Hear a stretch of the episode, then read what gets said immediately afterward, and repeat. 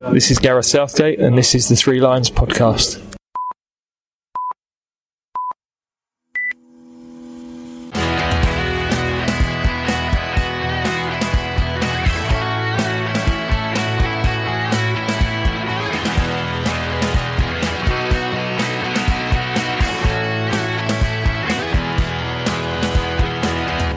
And welcome to the Three Lions podcast. My name is Russell Osborne and this is an independent England football supporters podcast.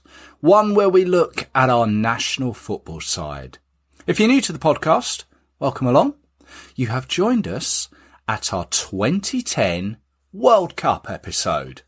And of course, if you're a regular listener, hello as always to you. I know many of you will have tuned into all the previous episodes in this series, but if you haven't, no problems. They are all available at your podcast provider of choice or at threelionspodcast.com. As I say, this is the South Africa 2010 episode. South Africa was my third World Cup that I attended, following Japan and Germany in 2002 and 2006 respectively.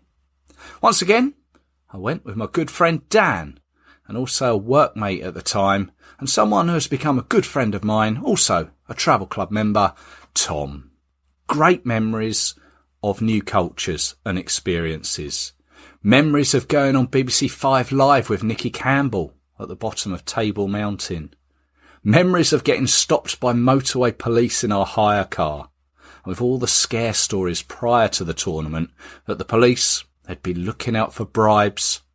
No, we were fine. I got memories of going on safari, memories of meeting Asamoah Gyan at Sun City and the rest of the Ghana team. Met Bruce Grobbelaar too, Castle Beer, Tusker Beer, although it almost didn't get off to the best of starts, as landing, I somehow left my wallet and passport on the plane. But proceed it did. Three of us, with our luggage, squeezed into a tiny white Hyundai hire car, heading towards Pretoria, where we would be based. Of course, it was the first to be held in the African continent. It had only taken 19 previous tournaments. As we mentioned, the previous 2006 episode, South Africa had bid for that one. But that was ultimately hosted by Germany. This time, FIFA said the competition would be held in the continent of Africa. It was down to whichever countries to bid for it. Five nations put themselves forward. Egypt, Morocco, South Africa, and a joint bid between Libya and Tunisia. FIFA then decided they wouldn't allow joint bids, so Libya and Tunisia quickly withdrew. 15th of May 2004 in Zurich, FIFA President Sepp Blatter announced that South Africa were the outright winners, beating Morocco by four points, 14 to 10. Egypt, well, they didn't gain any vote points. Nelson Mandela, the anti-apartheid activist and first president of South Africa, would lift the World Cup trophy following the announcement.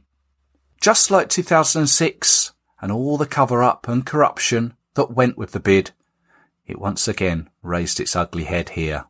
Talk of big amounts of cash being transferred to FIFA executives. Chuck Blazer, even admitted to it. It was a large scale story at the time. On to the qualification. 205 teams from six continents would battle it out for 32 places. Or should I say 31? Because as hosts, South Africa didn't have to qualify. But holders Italy, well, they'd have to try. England, we were a seeded nation and we were drawn in Group 6 of UEFA's qualification. Alongside Ukraine, Croatia, Belarus, Kazakhstan and Andorra. We'd finished top, ahead of Ukraine, who had advanced to the playoffs but would ultimately be knocked out by Greece. We played 10 matches, won 9, lost 1. That one was away to Ukraine in Dnipro. A game that saw Rob Green sent off after only 12 minutes. Under Fabio Capello, we would score 34 goals and concede just six. There was the trip to Kazakhstan, which I've already spoken about on a previous episode. If you've not heard it, it's a great listen. Memories from a couple of England regulars. There were home and away victories over Croatia, which were particularly satisfying given that they had prevented us from going to Euro 2008. As I mentioned, it was a 32 team competition. One with 13 from Europe, four from the Asian Football Confederation, which included Australia, six from Africa, three from Central and North America, five from South America, and one from Oceania, New Zealand. A major talking point in qualification, well, this was actually one of the two-legged playoff matches, but it was during a match between France and the Republic of Ireland. Late into extra time, Thierry Henry clearly handled the ball to prevent it from going out. He then provided a cross for Gallas to put France through. Henry has never been forgiven by the Irish. Slovakia made their first appearance as an independent nation, as they had previously played in 1990 as Czechoslovakia. North Korea made it for the first time since 1966. Honduras and New Zealand the first time since 1982. Algeria since 1986. The major absentees? Well, they were probably Poland, Sweden, Russia, and Croatia too. South Africa would incorporate 10 stadiums across the country to be used for the finals. I experienced four of them. Soccer City in Johannesburg, which would host the final. Cape Town Stadium, which was a stadium purpose built for the competition. I also went to Rustenburg a couple of times, known as the Royal Bafokeng Stadium. It was a two-tiered open-air athletics track kind of a stadium. And also a Mbombela Stadium in Nelspruit. A stadium famous for its zebra-coloured seating and giraffe-like support columns that go high up above the roof. A decent stadium, that one. But even at the time, when I went to see Honduras against Chile, the outside surroundings of the ground, it was still behind wire fences. It was unfinished. And the other grounds in use was the famous Ellis Park Stadium, also in Joburg, Durban's Moses Mabhida Stadium, Pretoria's Loftus Versfeld Stadium, Nelson Mandela Stadium in Port Elizabeth, the Peter Mokaba Stadium in Polokwane, and finally the Free State Stadium in Bloemfontein, which, as we'll find out, wasn't a happy hunting ground for England. Once qualified, England were grouped in Group C with the United States, Slovenia, and Algeria. A group that the English newspaper, The Sun, made a front page headline with the acronym EASY. E for England, A for Algeria, S for Slovenia, and Y for Yanks. Hmm. England would base themselves in the Royal Bafokeng Sports Campus, just two miles from their location of the first match against America in Rustenburg.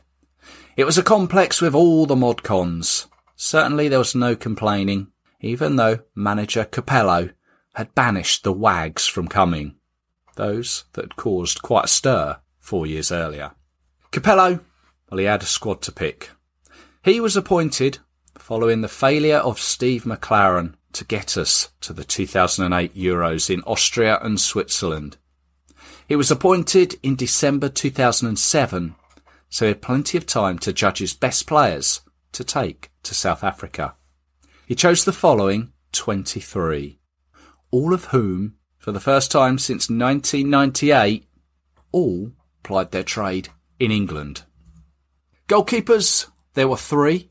David James of Portsmouth, he was the oldest at 39 years old. Rob Green was at West Ham. Joe Hart was at Birmingham City at the time, and he was the youngest of the squad, aged just 23. Defenders Glenn Johnson of Liverpool, Ashley Cole of Chelsea, Michael Dawson of Tottenham Hotspur. He caused quite a stir because at the time he was uncapped.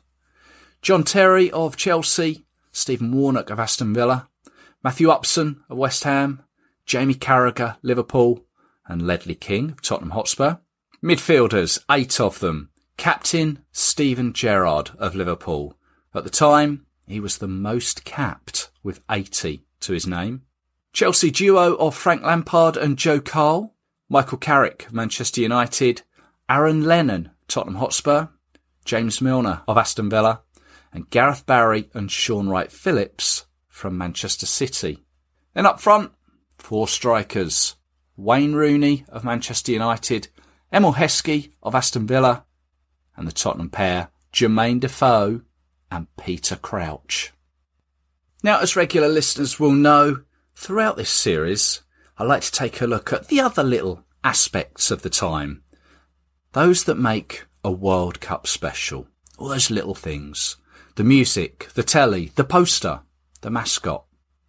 This tournament is no different, and it had a variety to go with it. If you're watching on the BBC, their theme tune was performed by the Dallas Guild World Cup team and is called Rainbow Nation. It opened up with a performance that included various images of the country and participating teams, all in a colour spectrum.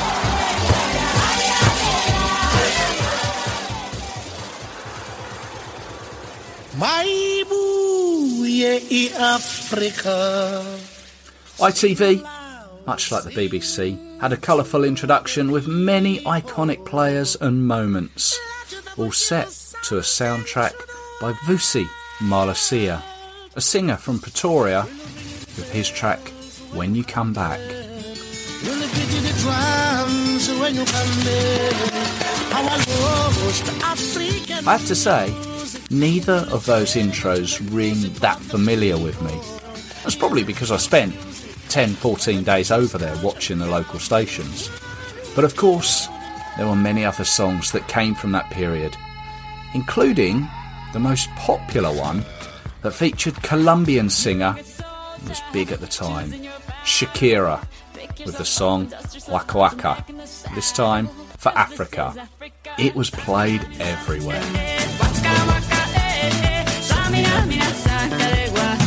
For Africa. Back home, Dizzee Rascal teamed up with James Corden for Shout for England.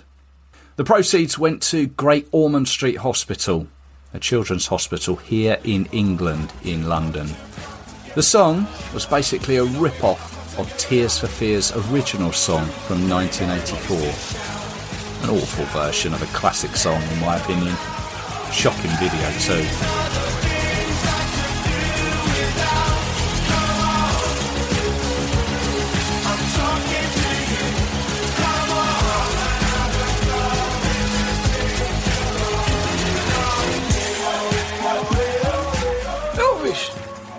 The atmosphere's bobbing. Scrub that tambourine. Well, we can go from one extreme to another here. 2010 also gave us Grandad Roberts and his son Elvis with meat pie sausage roll. Meat Pie sausage roll. Come on, England, gives a go. Meat pie sausage roll. Come on, England, gives a go. Ooh, we got a corner.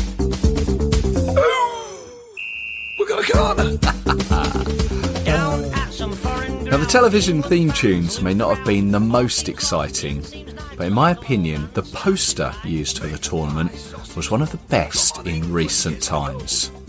Sometimes simple is best. Set against a yellow background, a silhouette of the continent of Africa turned into a man's head who is looking at heading a ball from above. Around the man's head are the slight shadow colours of red, yellow, and green. And whilst it was a competition held in South Africa, it was one that was made to feel like it was the whole of Africa welcoming the world. And on the poster, within the Africa continent, was the wording 2010 FIFA World Cup, South Africa, 11th of June, 11th July. And then the mascot, Zakumi, was a cartoon leopard. A leopard with green hair, no less. And the name Zakumi came from the word ZA, which is the two letter code often used for the country, and Kumi is a widely used word in many African languages that means 10. Of course, ties in with the year 2010. He's dressed in white and green, the sporting colours of South Africa.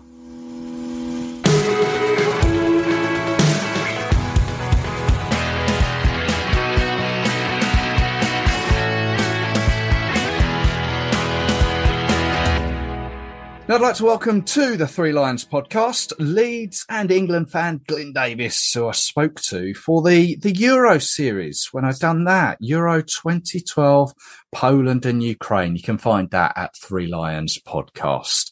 Glyn, hello, mate. Hello, Russell. Good to speak to you again. Likewise, likewise, 2012, uh, Poland and Ukraine. We're going back two years prior to that. Do you think you can, your mind can stretch back there? Yeah, I, sh- I should be able to go that far back, but don't don't try and interview me in about another ten years' time. Remembering that far back, though, mate. I don't think I'll be able to do it then. Well, we, we won't need to do that because obviously we've got your book, which I'm going to plug straight away. Uh, you wrote a book about what called about the game, the lot. If anyone hasn't read that, I uh, suggest you do, um, and no doubt we'll come on to that at some point um, throughout the chat. But thanks as always for for joining us again. South Africa 2010. How did this all come about for you? Yeah, so um, yeah, South Africa was an interesting one because although it's the same sort of time zone, it you couldn't get any further away from home, really, could you? And, and That's still do that.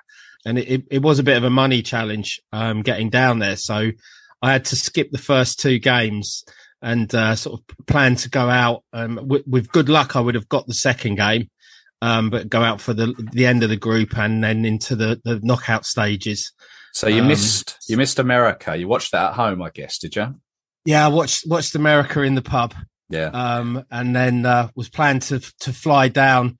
With good fortune, would have been able to get the uh, England Algeria game, but uh, l- luck wasn't on my side because I, I was flying into Joburg, and the game was in Cape Town, so uh, I uh, I had to miss that game. But I I uh, had to um, watch it out there. But there's a bit of a story behind that I can tell you in a second, actually. Well, there there are worse games to have missed.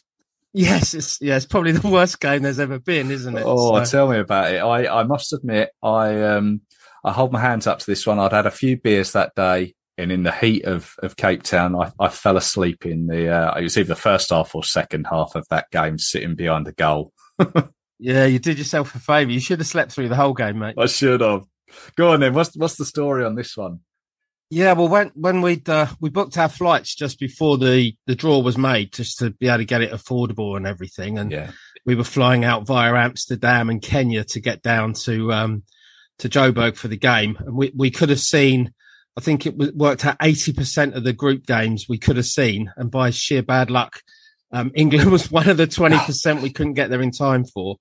Um, so what we decided to do is sort of bring in another football reason for that day, you know, find a different event. And, um, we managed to find that Spion Kop was, uh, between Johannesburg and Durban. And obviously that, that's what a lot of the home ends of, uh, various football teams, you know, like Liverpool, Leeds, Sheff Wed, you know, the home end is named after Spion Kop. Um, so we decided to go and visit there, find out more about it all and everything. And, um, managed to, uh, book into the Spion Kop Lodge, which overlooks uh, the, the the Kop, and uh, to you know to find out more about it all. Got there for the night of the game, had had a meal, and the the owner of the lodge, a guy called Raymond, came to talk to us, and um, asked if he could join us uh, to watch the game after the meal. So uh, we of course obliged, and were sat there, and uh, he was watching it. I, I'll say he didn't yawn, but I think he was probably close to yawning, but uh, didn't know much about football or anything. Um, so we were sort of educating him a bit on the England team and he was asking loads of questions and, um, it, it transpired through, uh, the course of the evening that, um, the reason he was interested in the game he was he was actually going up to see the England team two days later to give Right. them like a motivational speech on Spion Kop and why it got its name and why it was so important in history and everything. Wow. Um, so uh, yeah, we we didn't know that when we first went there, um, but uh, when he got all the information he could out of us, he then offered to take us up there the next morning um, for sunrise um, to actually see the Kop and the view and everything, and told us a bit the, about the history of it, where actually the British had uh, been trying to attack the um, Boers and had um, dug in um, sort of at sunset and, and foolishly had dug in not far enough up the uh, the mountain. And when sunrise came, they were there to be picked off um, by the Boers and everything. And um, hen- hence the reason for the name Spion Kop is because there's this big view from up there looking down all over the valley below. And it, it turns out the battle that day was actually, I think to this day, it's still the highest casualties in a, a square mile of battle um, ever in history. And on the battlefield that day were a few greats, mates. So people like Churchill and Gandhi, and um, even Baden Powell was up there. So Oh, uh, right. Had the uh, snipers um, picked off those three, we wouldn't have had our great leader. India probably wouldn't have been the place it was, and no one would have been in the scouts because uh, those three guys were all up on the battlefield that day. But it was it was an amazing thing um, to do in place of actually seeing the game, and sort of made up for the fact that England Algeria was so abysmal um, the night before.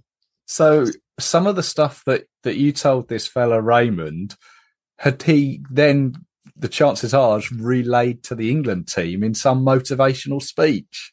Yeah, well, I, we were trying to get him to encourage um, Wayne Rooney to uh, be a bit more attacking and, and score a few more goals for us. Because he, he he he didn't score any, did he, in um, those first two games?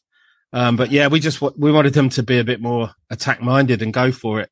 So uh, yeah, we were just going through the players and, and telling him a little bit about them, and you know Gerrard and Lampard and uh, Milner and you know all stuff like that. So uh, but I have no idea what he said, but uh, it must have been something good because we did manage to actually get our only victory of the of the tournament straight after we'd been speaking to him. So I, I guess he did some good, mate. Ah, yeah, and, and in your part as well, you've obviously uh, played a part in that in that result. Of course, it was the Slovenia game played down at Port Elizabeth, where uh, a Jermaine Defoe goal sort of settled that one. And was that game that you uh, that you got to? Yeah, we we uh, drove down from Joburg, sort of drove down through the day and uh, got there late in the evening to uh, stay in a place just up the coast called Port Alfred. um, lovely sea view and all of that kind of stuff, and then drove down into um, Port Elizabeth the next day to what at that time was called the Nelson Mandela Stadium. I, I think they've renamed it since. okay. Um, but uh, yeah, sort of went down to see the game. Obviously, all the Slovenians. Amazing turnout from the English fans that day. Although you know we were halfway around the world, um, there was there was a great turnout in the stadium. Um, but yeah, the, the drive for us was about a thirteen hundred mile round trip, of course, for about thirty six hours. So uh, yeah, a little bit of a sore bottom after all that driving. Who did you go with?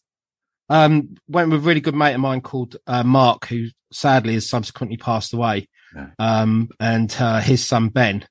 Um, one of our other mates couldn't actually make the journey down because of that driving distance. He, he had to stay in Joburg, but uh, he came with me to uh, the next game versus Germany. A guy called Duncan. Uh, so there was four of us out there. There was a load of other mates out there as well. Um, people like, I think you know Howard um, and Dave and Marshy and people like that were out there, but we we didn't travel with them, and uh, unfortunately didn't get to meet up with them at the game. But uh, we we were all out there. Yeah. So did you get to see any other games um, whilst you were out there in, in South Africa? Yeah, went to see one in Cape, uh, not in Cape Town, in um, Johannesburg at uh, Soccer City. Uh, oh, what a stadium versus- that was. Oh, it was an amazing stadium. On from the outside, all lit up at night, and um, you know all the different sort of browns and um, oranges and stuff like that.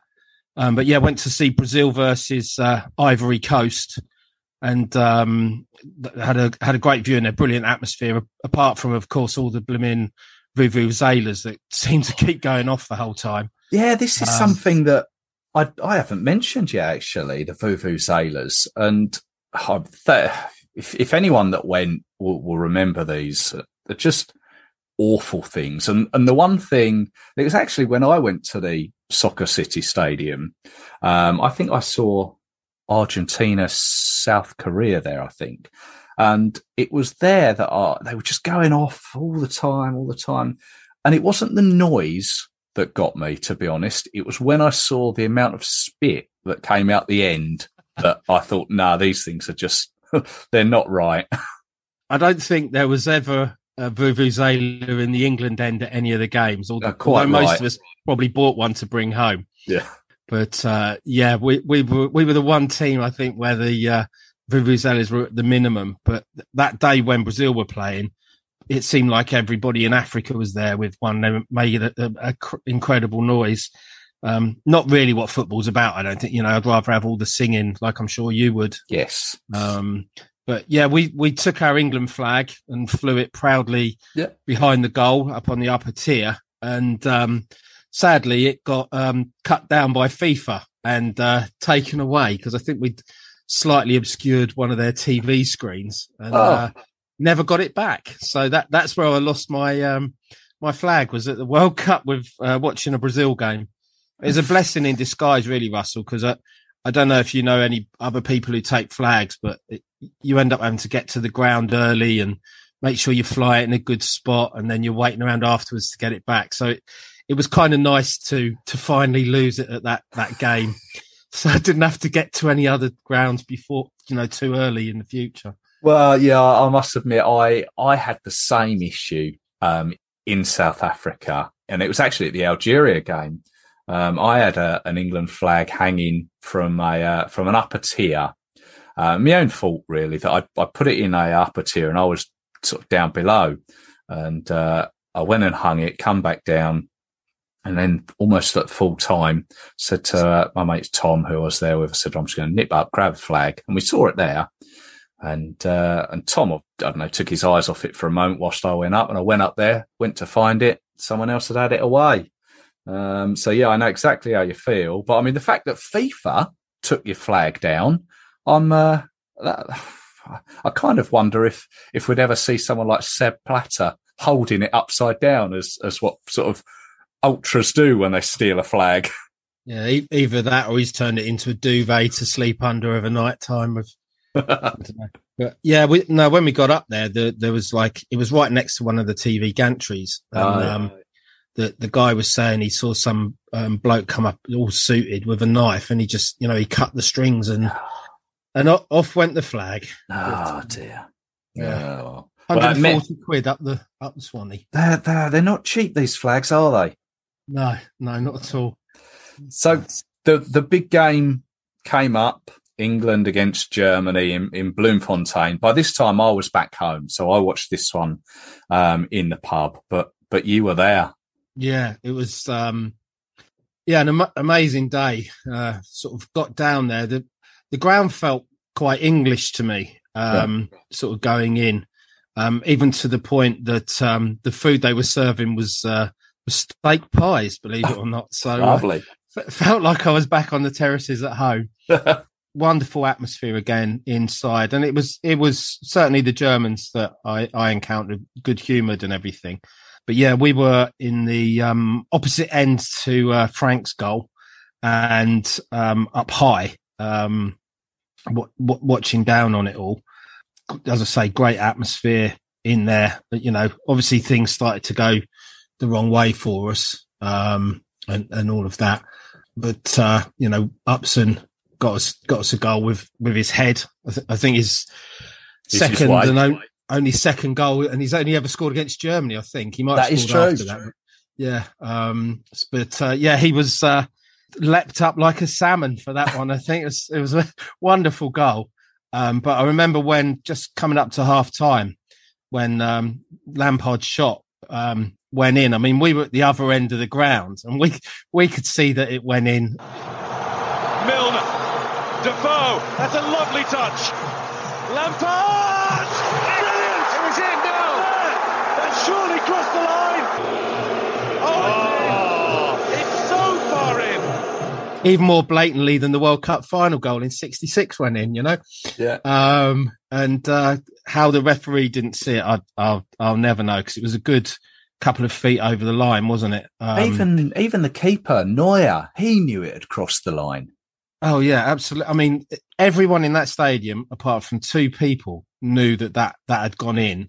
of course, we went absolutely crazy up in the stands. Yeah. And although although it was seats, sort of went down about three or four rows over the Yeah. seats. Um, how how we didn't break limbs, I don't know, but it was absolutely fantastic. And um, got up two all celebrating, couldn't believe our luck. To then think, God blimey, the Germans have kicked off rather quick. I don't know how they got got the ball up the, the hour in that so fast. And then suddenly, like all around us, it wasn't vuvuzelas. It was like people's mobile phones going off, full Right. pinging and everything. And of course, it was all the messages from back home sort of going, that was in, this is bloody criminal. Um, you know, and we're like, what, what? We actually hadn't even realized until, you know, you look at the scoreboard and it was still saying 2 1. Yeah, it was just absolute feeling of disbelief, mate. Absolute feeling of disbelief. and it just then sort of transpired through the team, which obviously then went on to the, the second half when Muller got a couple more. 4 1, we lost that day. Well, we, we played fairly well. I mean, up, up until the, I think the Frank Lampard goal, obviously the, the Germans, um, I mean, Ozil, I seem to remember had a, a great game as well. But, uh, i if, if one thing it, it did introduce, and whether you like it or not, it was probably the moment that VAR was announced. Yeah, I mean, I don't think they had any choice after that, did they? No. because it, it- I mean, putting aside how they implement VAR now, um, you know, had it have been in place at that time, it would have been two all. We'd have gone in at half time. The momentum was definitely with us. yes. Um, and, um, you know, God only knows what would have happened. I mean, could have been going on to the next round. I think, I think the next round was against Argentina, um, which would have, um, been oh so sweet. But, um, yeah, it, it just it did the absolute opposite, didn't it? It knocked the stuffing out of us. Really, Germans went on to win four one. I I don't think they deserve four one. By the second half, obviously they did deserve to win, but um, yeah, had, had only Frank's goal have counted, then history I think would have been very very different for us all, mate. Yeah, I, I certainly think you're right. So, uh, yeah, England were out once again, and this, this this time at the hands of the Germans. So, uh, yeah, must have been a lot of lot of unhappy England fans sort of making their way out of the ground.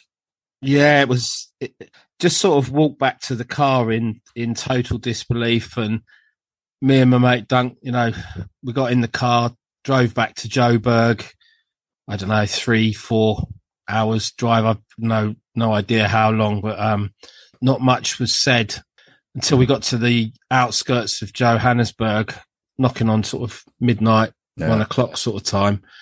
And um, I looked up in my rear view mirror and I thought, this is a bit weird. This this pickup truck sort of pulled out and was right up close behind us. Right. And um, I sort of said to him, "Here, Dunk, um, do you think we're being followed?" So he like flipped down his, um, you know, the modesty mirror in the passenger side, Oh yeah. and uh, so we were both following this um, pickup truck in our mirror, and they were like getting aggressive up behind us and that. And then we drove past a sign and it just said "Beware carjackers." No. And the, the next thing I know, we're in this horrendous chase through the, the outskirts of Johannesburg, trying to get back to where we were staying in Sandton, with these guys trying to overtake us and knock us off the road. And I, I was so regretting being, being so tight and having only rented a cheap hire car because there wasn't much power to this day. Can't believe we got away from them, to be honest, Russell. It was, it was quite scary. Um, we, we phoned ahead to our, um, where, where we were staying, a place called Moonflower. And, um, Jamie, the owner, we, we'd got to know him really well, told him what was going on. And he said, just, just get yourself here, Glyn.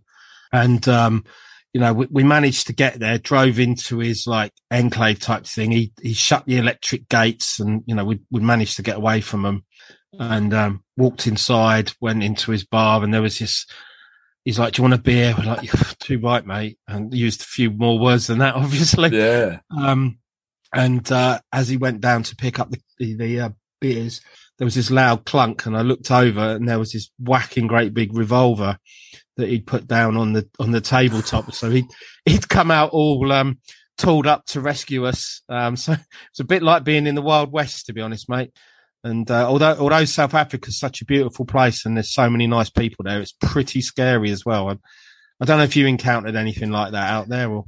Yeah, I must admit we we were staying with um, a friend of mine's um, family, and we were in Pretoria, and we were sort of told a few things. Obviously, don't sort of don't stop at the stop signs, um, which sounds really bizarre, or, or just keep your wits about you. One of the things that they they told us was some people would stand at the side of the roads when maybe you're stopping in in amongst traffic, and you know, this, the people that will maybe try and flog you some sunglasses or I, th- I, think people trying to flog you bin bags at the side of the road. I seem to remember as well. But, um, they said one trick that they use is if they look in your, uh, like your footwell of your car and maybe see something that is of interest, um, they put a bit of chewing gum on the top, like on your roof, on the side of whatever they've seen in the footwell. And then you carry on down the road, and uh, obviously they're working in teams. If like you stop at the next set of lights or whatever, and someone sees, oh look, there's a bit of chewing gum on the top of there. There's obviously something that is of note and worth having away. That was one of the stories I heard, and I scared the life out of me. And I was driving out there as well. It was, I can, yeah, fully understand how how scared you may have been, like um, driving back from. Uh, from the Germany game there. I imagine it was sort of a bit of a white knuckle ride. Oh mate, it was horrendous, absolutely horrendous, and um, we didn't have sort of any sat nav or anything like that. We were going by maps, right? Um, so I had no idea where I was going. It was just like turning left, turning right, you know, trying to get away from them. And by sheer fluke, um, we ended up in the right sort of neighborhood so that we recognized where we were and Yeah. we were able to like swerve off left at a point where they were trying to get past us again. And luckily there was traffic lights there and uh, there was a car going across them. Um, I just pulled out in front of it, mate. I didn't care, but um, they they had to uh, hit the anchors, and that that was the bit that we needed just to be able to get away but yeah, you know, driving around there. I mean, we we did go up um, another time. We went up to Rustenburg, where you know the England um, USA game was. Yeah. Um, and uh, we just went up there to see um, like a little game lodge type thing. And um, on the drive up there, we drove past a, a township, and I remember we were like saying in the car, "Blimey, I wouldn't want to live there.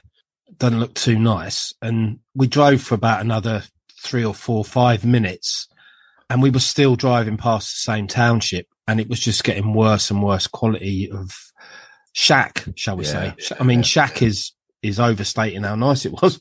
Um yeah so it was, it was pretty bad. Um the the other thing that struck me was when i was up at rustenburg was how much um smoke there was in the air where they would like burn in the fields and stuff like that. And i i did wonder after the tournament if you know, if, if the England, because the England team were based up in Rustenburg or nearby, That's right. Yeah. And I, I did wonder afterwards if if they were impacted by the smoke, which you know did that impact on their performance as well? Because um, certainly had me coughing for a while after after the tournament. Um, still, Yeah, It's, I um, mean, I remember Rustenburg. I think I went to, I think I saw New Zealand play someone there. Um, and I seem to remember it's just a, a very dusty environment like that. That whole surroundings was very dusty. So yeah, I mean, as well, if there was, if there were burning stuff around there, you can well imagine that there was, um, yeah, smoke in the air and it's uh, not ideal preparation on the lungs and all that for, for high performance athletes. yeah. The uh, the the place we stayed, they they told us it it, it was kind of like a way that the some of the locals would do almost do graffiti. They they couldn't do anything to get back at society, so they would just like burn the odd field. Um, you know, it's their way of doing vandalism kind of thing. Yeah. Um, yeah, so it was, it, it was, it was quite bad in places up there. Still, I mean, don't get me wrong. It was still beautiful. And, um, you know, we, we got to see sort of nature at its finest. You know, you see a, a, a wild elephant or giraffe or, or lion and stuff like that. A- absolutely stunning. I, I remember we, we were in one game reserve and they like said, whatever you do, don't open your window or get out of the car. So of course we're thinking, yeah, we won't. No, no worries about that. And we, we park, we park up, and uh, we're sort of near this water hole, and there's all these elephants down, like getting a drink and everything. we're trying to get take photos, you know, through the car windscreen and try to clear the windscreen with the windscreen wipers and washers couldn't do. So sort of, oh, what the heck? So we got out of the car and we took these photos and everything.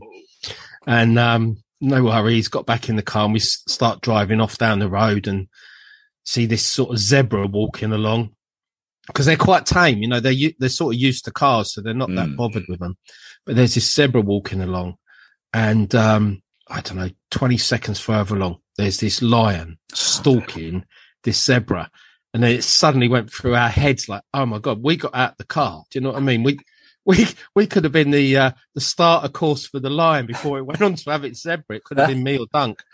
And mate, those windows were never been done up so tight in your life. Do you know what I mean?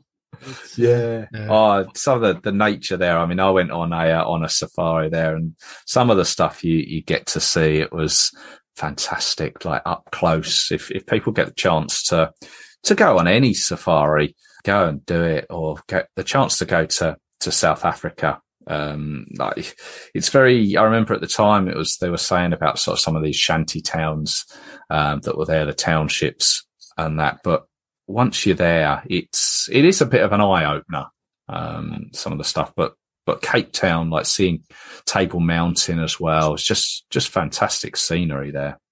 Yeah, I mean, I, that I really wish I'd been able to get down to that. Um, I must, I must admit though, when we when we drove down from Joburg um, to the the Port Elizabeth game, there were a lot of uh, equivalents of tabletop mountains on on the way down there. You know, the flat top mountains. Yeah, You know, throughout the country. But uh, yeah, I mean, what what a brilliant place to to actually watch football. You know, it, it was great out there.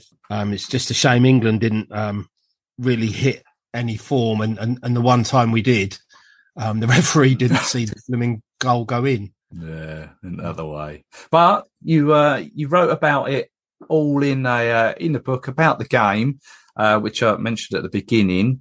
You're going to do a um, a follow up to this, are you not?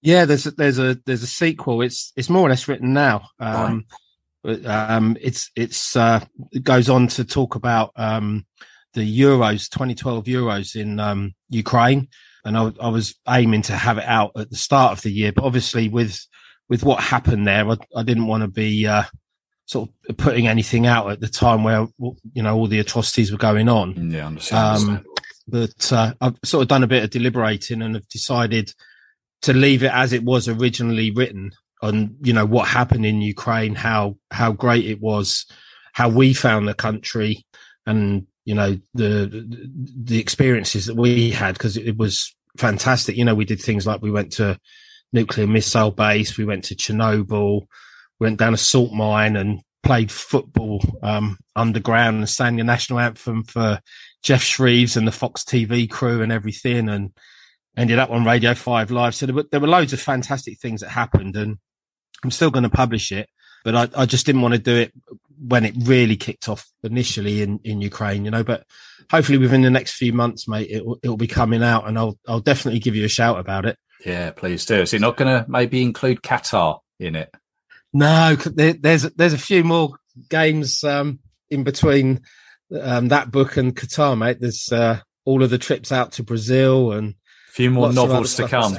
yeah, yeah, yeah. I'll, I'll keep you busy reading wise for a Oh. few years. Too right. Well, uh, well, as always, I'll, I'll plug to the uh, the to the book about the game, and then obviously we will uh, will undoubtedly speak when uh, when the next Ukraine one comes out. I look forward to that. Yeah, definitely, Russell. Definitely. Glyn, thank you very much for your time as always. Um, it's been great just reminiscing about um, 2010 and South Africa. Yeah, it was uh, brilliant to talk to you, mate. And as you say, great to reminisce about it. It, it was it was a great time out there. It's just shame shame the football wasn't as as we would have liked it to have been.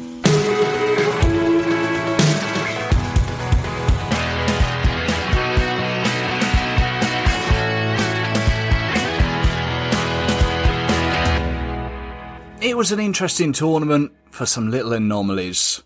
Honduras' squad included three brothers, Jerry, Johnny, and Wilson Palacios. And the game between Germany and Ghana had brothers on each side. Jerome Boateng for Germany and Kevin Prince Boateng for Ghana. hosts South Africa became the first nation to be eliminated at the group stage round. This despite beating France and drawing with Mexico. Eventual winners Spain topped their group, but did lose their opener to Switzerland, which meant that New Zealand, who drew every one of their group games and finished third in their group above Italy, they remained the only unbeaten nation in the tournament. Paraguay and Ghana would reach the last 16 for the first time.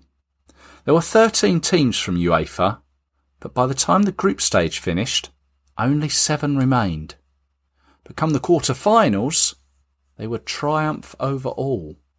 The Dutch beating Brazil 2-1, Germany putting four past Argentina, and Spain beating Paraguay.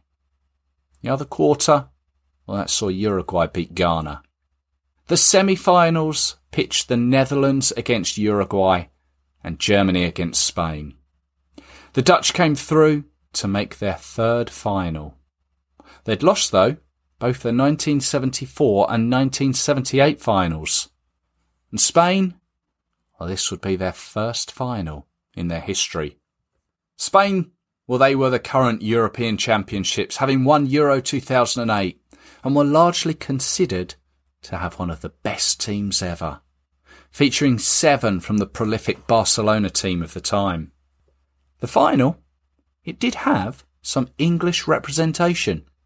Howard Webb was the referee, but unfortunately made a name for himself. In what some referred to as the anti-football final, he dished out a record 14 yellow cards and sent off John Heitinga in a gritty match. It also featured a foul by Nigel de Jong on Xabi Alonso, a studs into the chest type of challenge. It warranted a red card, one which Webb acknowledges to this day he got wrong. Casillas would save Spain on numerous occasions, especially from Arjen Robben. before the game was settled in extra time thanks to a goal from Andres Iniesta. So there we are, the story of the 2010 South Africa World Cup. Many thanks for listening, and also to Glyn Davis for joining me for it. I hope it's brought back some memories, good or bad. Not many to go now. We'll soon move on to Brazil for the 2014 tournament, where once again I'll be joined by an England fan who was there, who can give us some memories and anecdotes from the time. Please stay subscribed and you won't miss it. In the meantime, don't forget the show is on all the major social media channels. Go search it out. Give it a like, a follow, and a review on the likes of iTunes would be great too. So until the next time, take care of yourselves. Cheers.